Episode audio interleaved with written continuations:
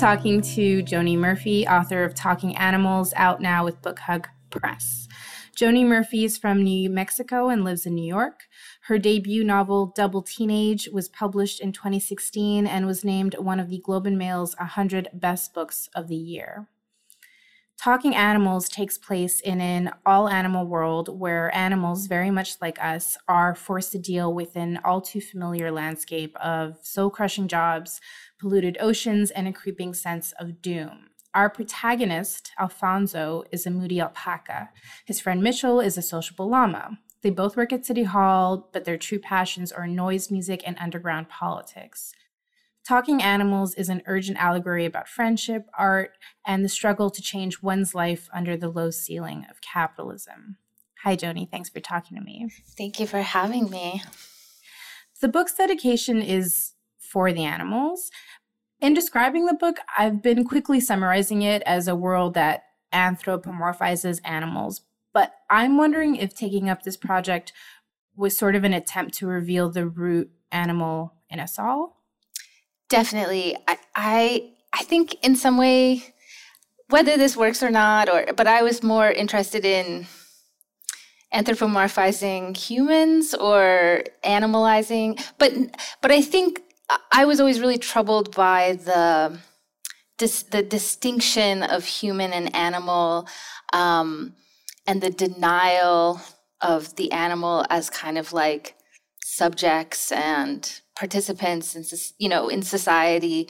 Um, so I really just tried to completely blur the boundaries between the animal and the human rather than flipping kind of one into the other which I feel like is there's such a strong sort of cultural literary push to kind of like choose a side and then say the animal is this kind of other that we can never access or it's completely like us.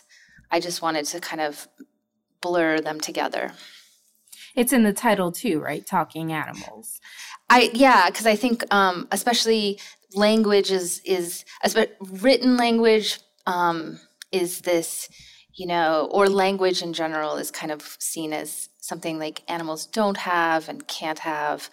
Um, even though there's so many instances of like when we find more out about animals, it's always like they're more communicative and have more language, not less. I just have this idea of your brain when writing this book. Do you have pets? I do. I have. Did you just like stare at them eh, like for hours? well, I actually, um, my partner and I got uh, our cat like in the beginning of COVID. So I had had, I'd always lived with cats. Um, and then I went through a period of not having any pets.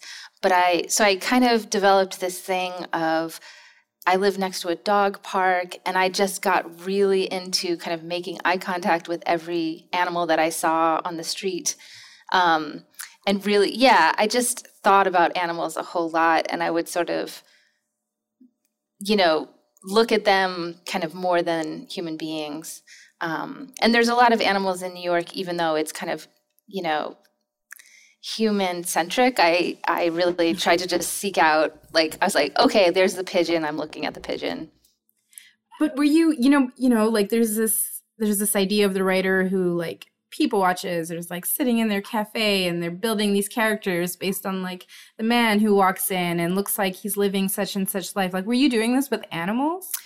I think i also i was doing that with animals and at the same time i was kind of looking at every human being um, thinking about in what ways they were an animal or maybe what animal I could kind of see in them. Um, yeah, so I was doing both. When I would look at people, I would sort of think of them as an animal. And then I was looking at all the dogs and basically being like, ah, yes, your complex lives.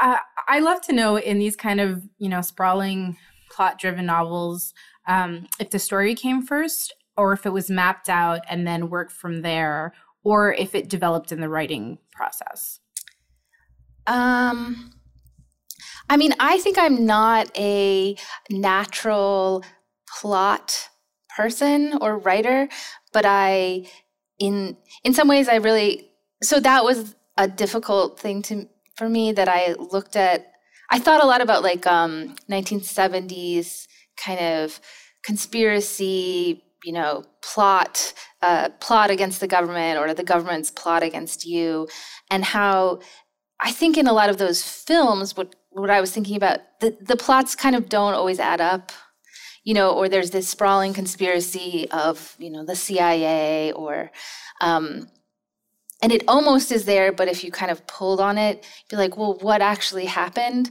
Um, so I think that the like mood and the atmosphere and the characters and their relationships came first, um, because there is not to say that there's like nihilism or a sense of nothing possible. Um, but in the end, I think the internal work of the characters probably counts more for the big plot kind of actions. It's interesting that you, you're addressing the mood. Like, I mean, this book is hilarious, which leads me to believe that you're hilarious. I really admire how you managed to, you know, take up a project that involved the work of so much llama punning. I just the idea of thinking about that just makes me laugh in itself. And and you know, you do it well. It, it's really funny. But at the same time, the book isn't exactly lighthearted. You know, characters in conversation, especially Mitchell, they often end up dishing out, you know, manifestos, thoughtful breakdowns of what's so urgently wrong in this world and and all the ways in which systems are frayed at the edges.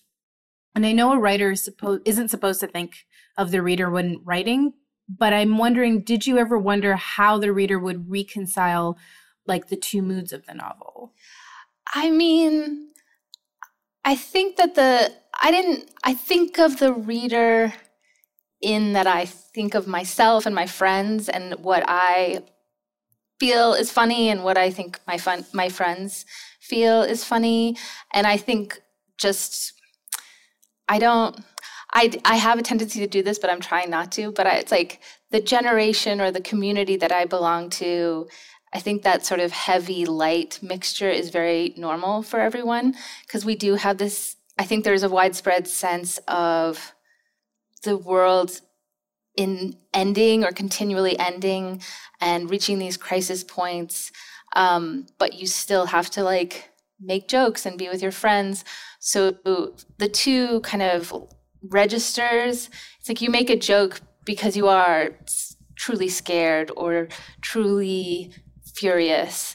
Um, and I mean, I I really in earnest worked on this book, uh, kind of like it it and the Trump administration like go together, and it was in a lot of ways my way of coping um, with that because I you know I started it in January I didn't start it then, but I, I really, really started seriously working on it in January 2017. Um, and there is that, you know, the last five years of the United States has had such a hard edge of like cruelty and brutality, um, but also like the funniest, like most absurd kind of like this is a simulation or this is jokes written by, you know, the Matrix. Um, so so those two things felt. I was just trying to be honest to the mood that I was living in. I, I definitely want to talk more about the absurdity of it, but I also like want to indulge a bit because, you know, just briefly, I, I have dabbled in stand up and I know folks who have dabbled in stand up and, and joke writing is a very specific process, probably wildly different in comparison to, you know, for a novel, let alone in stand up. But I'm wondering what your process of joke writing is. Well, I had I feel I tried to thank them all in my acknowledgments, but I had a very active group chat where I would sort of throw out a prompt to my friends who are all like some of them are just so funny and kind of have that. There was very quippy but it was a lot of it was like kind of workshopped um, through text message. So i would sort of say like what is an animal insult? And i I leaned into this so much, and I think everyone was just like, "What is she talking about?" They hadn't read the novel. I sort of would tell them, but I think a lot of people thought like the writing of the book was a joke. Um, but I was like, "No, no, I'm very seriously writing a novel. It's all about animals. So if animals in New York were like insulting each other, what would they say?" Um, and then we'd have like a long chain, and I would like grab the best ones. So lots of the jokes are kind of like either a group effort or just me stealing some good one liners from my friends. Already I can see how that like differs from from stand up writing where you just text your friends, is this funny? Like in the middle of the night and like kind of just leave it at that. I was well, I've always I think I am a little like jealous of, you know, the way that people are jealous of like I wish I was in a band. And you're like, I'm not going to be in a band.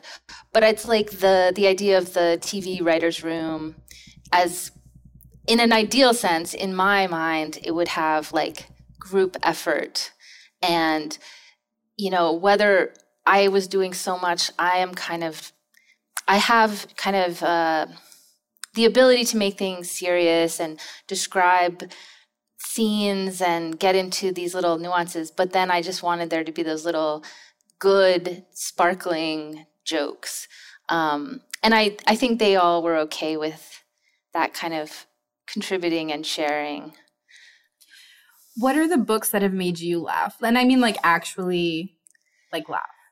Oh man, I mean, that's the that is the funny thing where I I'm my reading habits, especially in the last while have been like very not funny.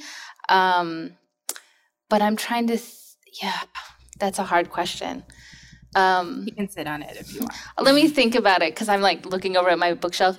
Honestly, it's the re- my reading list for I've been I read a lot of Primo Levi and that towards the end of last year, and I was sort of going into this fascism and uh, World War II. Hilarious. yeah, I was going to the fascism in World War II, kind of like deep cuts, uh, and and my husband is just like, "What are you?" You know, so not funny, but um, I'll try to think about it and uh, you know as we've addressed there's there's definitely a level of absurdity in, in, in, the novel. You know on page 111 the characters end up at a bar discussing philosophy but this philosophy is called the good boy method and it's founded by a dog who went on a spiritual journey to really ask the question what does it mean to be a good boy? Are, are you telling the reader to laugh at the absurdity of it? Or you know actually just doing the work that philosophers do which is asking and really considering, hey, what does this thing actually mean? Well, like with the good boy method as a particular little side um, kind of story, um, I was, I think, kind of getting out my feelings about like positivity and self help movements that are very individualist. Um, so the the it's to me, like the good boy method was about kind of pseudo philosophy and self help. And I did, I remember doing a little reading. There's like the uh, School of Practical Philosophy that um, there was always ads on the subway. And I remember reading someone who had gone into it, and it's just their whole I, be, I mean i could be misquoting but i believe the whole idea was like you go to this thing and you say what would a what would a wise person do? And then you just do that which seemed like insane to me. Um, so i think there's all those kind of you know um, pseudo cults and you know ways that people want to just kind of feel better. Um, but I did want to think about it seriously while also joking about like if dogs had a pseudo philosophy and other and they could like recruit other animals to just be like just be a good boy that's it. But why was why is it so wild to you? Which part? The to think about someone looking to follow someone else's wisdom. Oh no i think it was it was i mean obviously i think that's what we all do but the the main the main question was like, it just felt too basic to sort of say, like, what would a wise person do? I'll just do that. Each time it's sort of, you're not really wrestling with the ideas of that wise person. You're kind of just being like, what would they do? And then you you do that. It it maybe it is a good method. It felt really like too simple to me. Yeah, it's like making you laugh. Like it's too funny. It's it's yeah. there's something about it that it just sounds like cheating. Um right. Or you it's know, too easy. It's too it's like I don't think it works that way because especially in the era that we live in where the kind of constant flow of information into your mind, I feel like it's like you'd really need to meditate and cut things away before you could even imagine you know your i don't even know who the it would be like is it hannah arendt what would hannah arendt do what would aristotle do who is your like is it Ayn Rand, like who is the good person that you are, or the, wise person that you're following? It it feels like it could fall apart in some way. I, I don't think the average writer would say it was like their goal to impart wisdom. I think, uh, uh you know, I try to write. I'm horrified at, at, at that claim.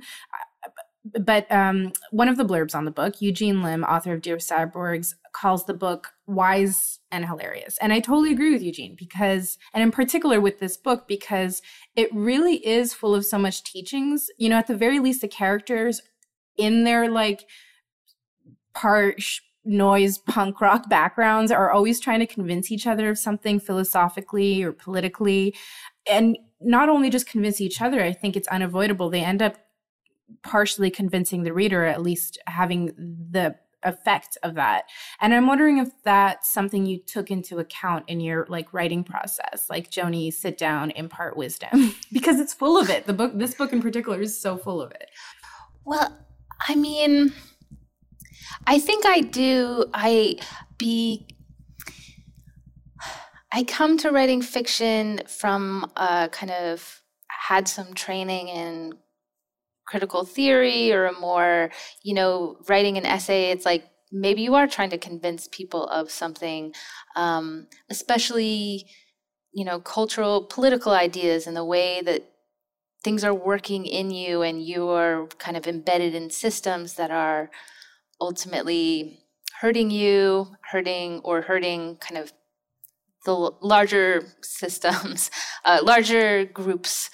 Um, so I, I think that I, I, and I, coming from that background where I'm like, yes, I want to talk about ideas and convince people of things, um, doesn't always mix with, you know, what you're quote unquote supposed to do in fiction writing. Um, so I there was a lot of things that I thought, oh, I'm not. This is tricky, or maybe to get me in trouble, you know, in some writing way.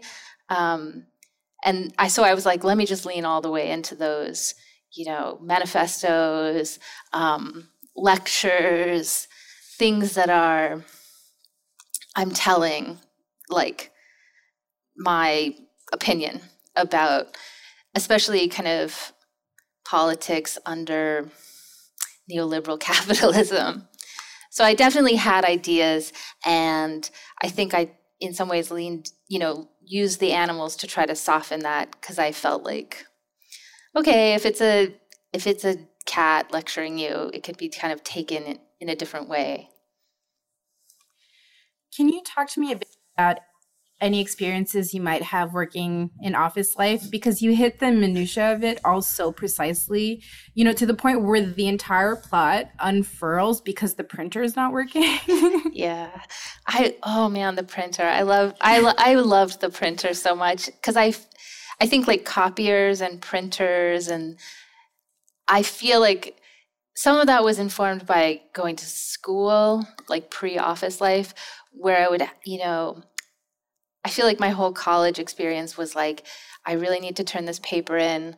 And that's when the printer would like stop working or run out of toner, you know, run out of ink and the expense of like ink cartridges. And I would always kind of be in a heightened state of awareness because you'd be, you, I mean, you know, there's that feeling of like, I've written this whole thing, I've like worked myself up into a a fervor and then the machine can kind of like stop everything um, and yeah, I mean, I currently I currently work at home, but I have an office job, and it is it hurts my soul. Um, and I think that it, you know, I have a sort of, I think that why did I laugh? no, no, it's just because of sheer familiarity of like years of of that. That's that's what it is. Yeah. And yeah, and I think I I tie it into um there is a certain sense of I have the opinion that that you know the modern bureaucracy is designed to kind of make people feel like they have no agency like every decision is made somehow in the in the system rather than with human beings um, and that can lead to kind of really destructive evil choices. Um, but everyone feels like a little bit guilty and yet no one's really feeling it.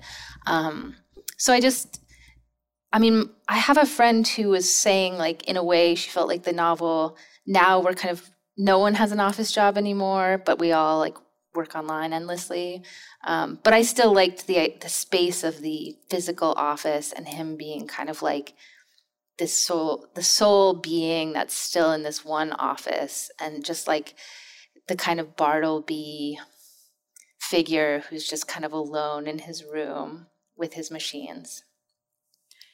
There's a portion of the book that centers around academia as well.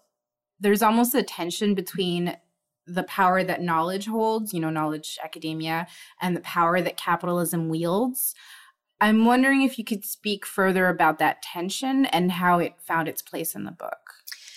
Um, I think that I really identify like the the character sort of sees the academic world as his way out of the office and the life of the mind and his it would create meaning and a sense of place for him um, but he's also living at the end of I think you know the academy ha- is kind of crumbling under the same weight.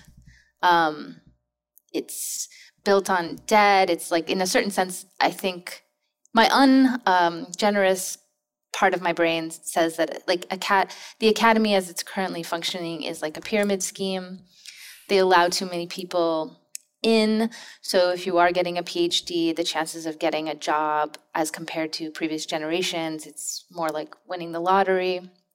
Um, so I think he's really the character is really attached like his life's purpose to belonging to the academy, um, but that is sort of disintegrating under you know it's already disintegrated, but he's sort of clinging to it like a life raft. Um, and I think you know the academy as it is now in the United States is kind of run by business people. Um, and I think that is not good. but I mean, tell me more. Like, I, I also agree that it's not good. I don't need you to solve it, but if it's not good, what would be better? Um, I mean, if I, I'll, I'll answer the question in the like the world of the animals a little bit. Yeah, um, for sure. I mean, I think that capitalism has, in a sense, poisoned people's thinking. Um, so there's been a sort of forgetfulness about like what is the goal? What is the goal of society?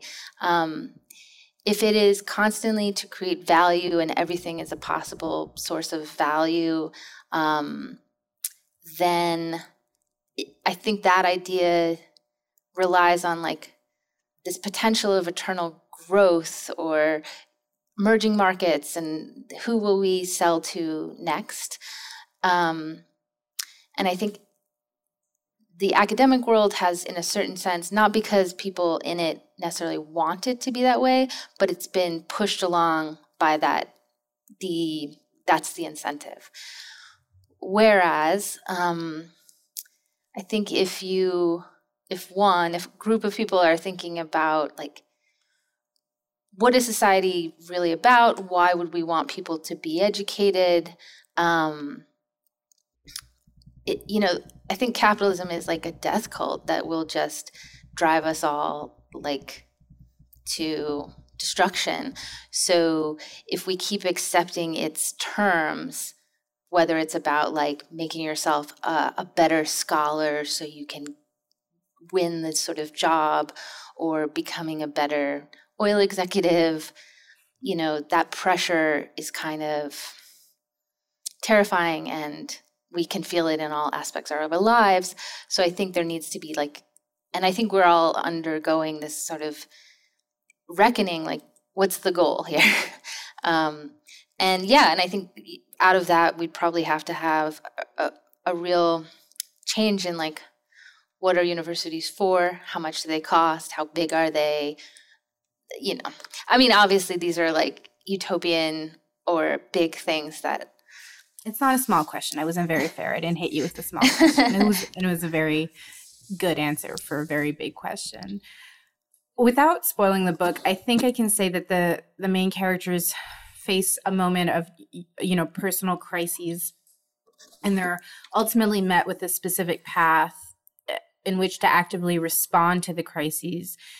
And you know that path isn't giving up and resigning themselves to sadness or failure did this need to happen? Do did these characters need to lose everything in order to gain everything? Did that decision tell me more about giving them that decision? Um I think I wanted the characters to I had a sort of sense of hope and some of that hope comes out of like thinking of yourself as a community, um, as a part of a group, sort of collective thinking rather than the despair of the individual.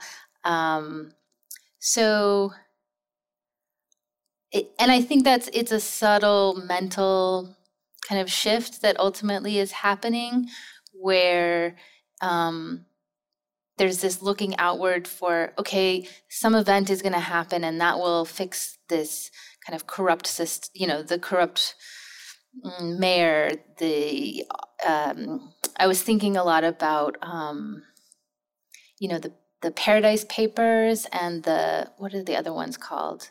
Panama? Panama papers?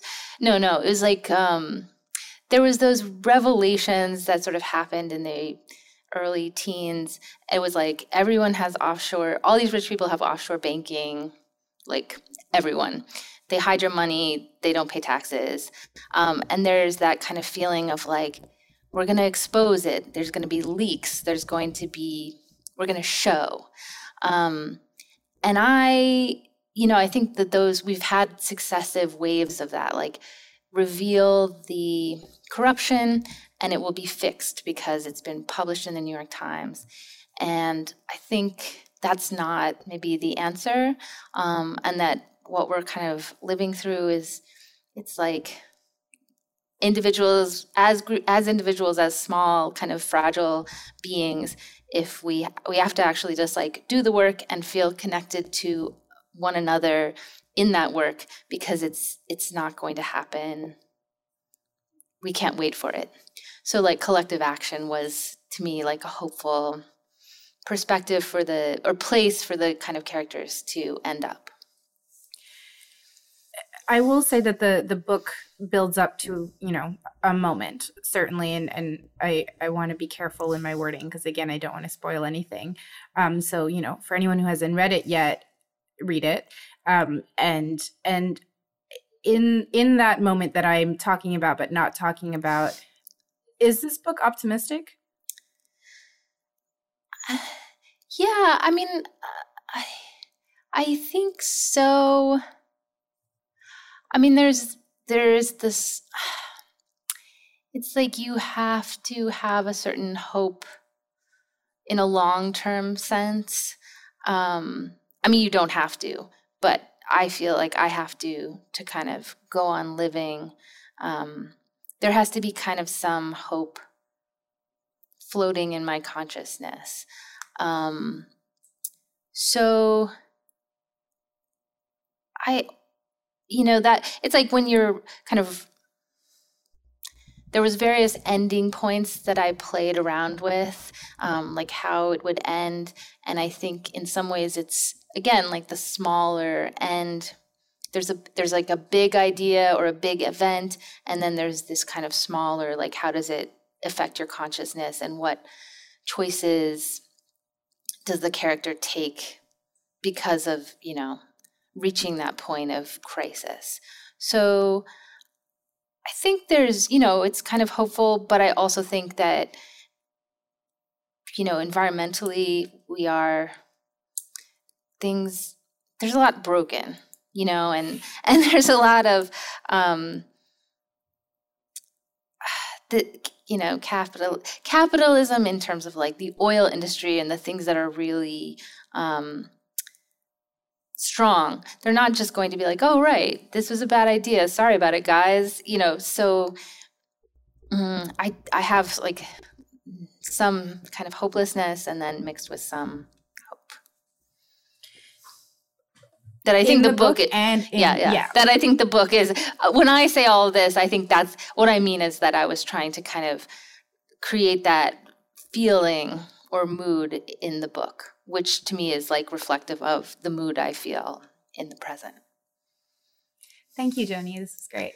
Great. Uh, Talking Animals is in stores, St. Henry Books, um, and you can buy a copy. You should buy a copy. Thank you so much.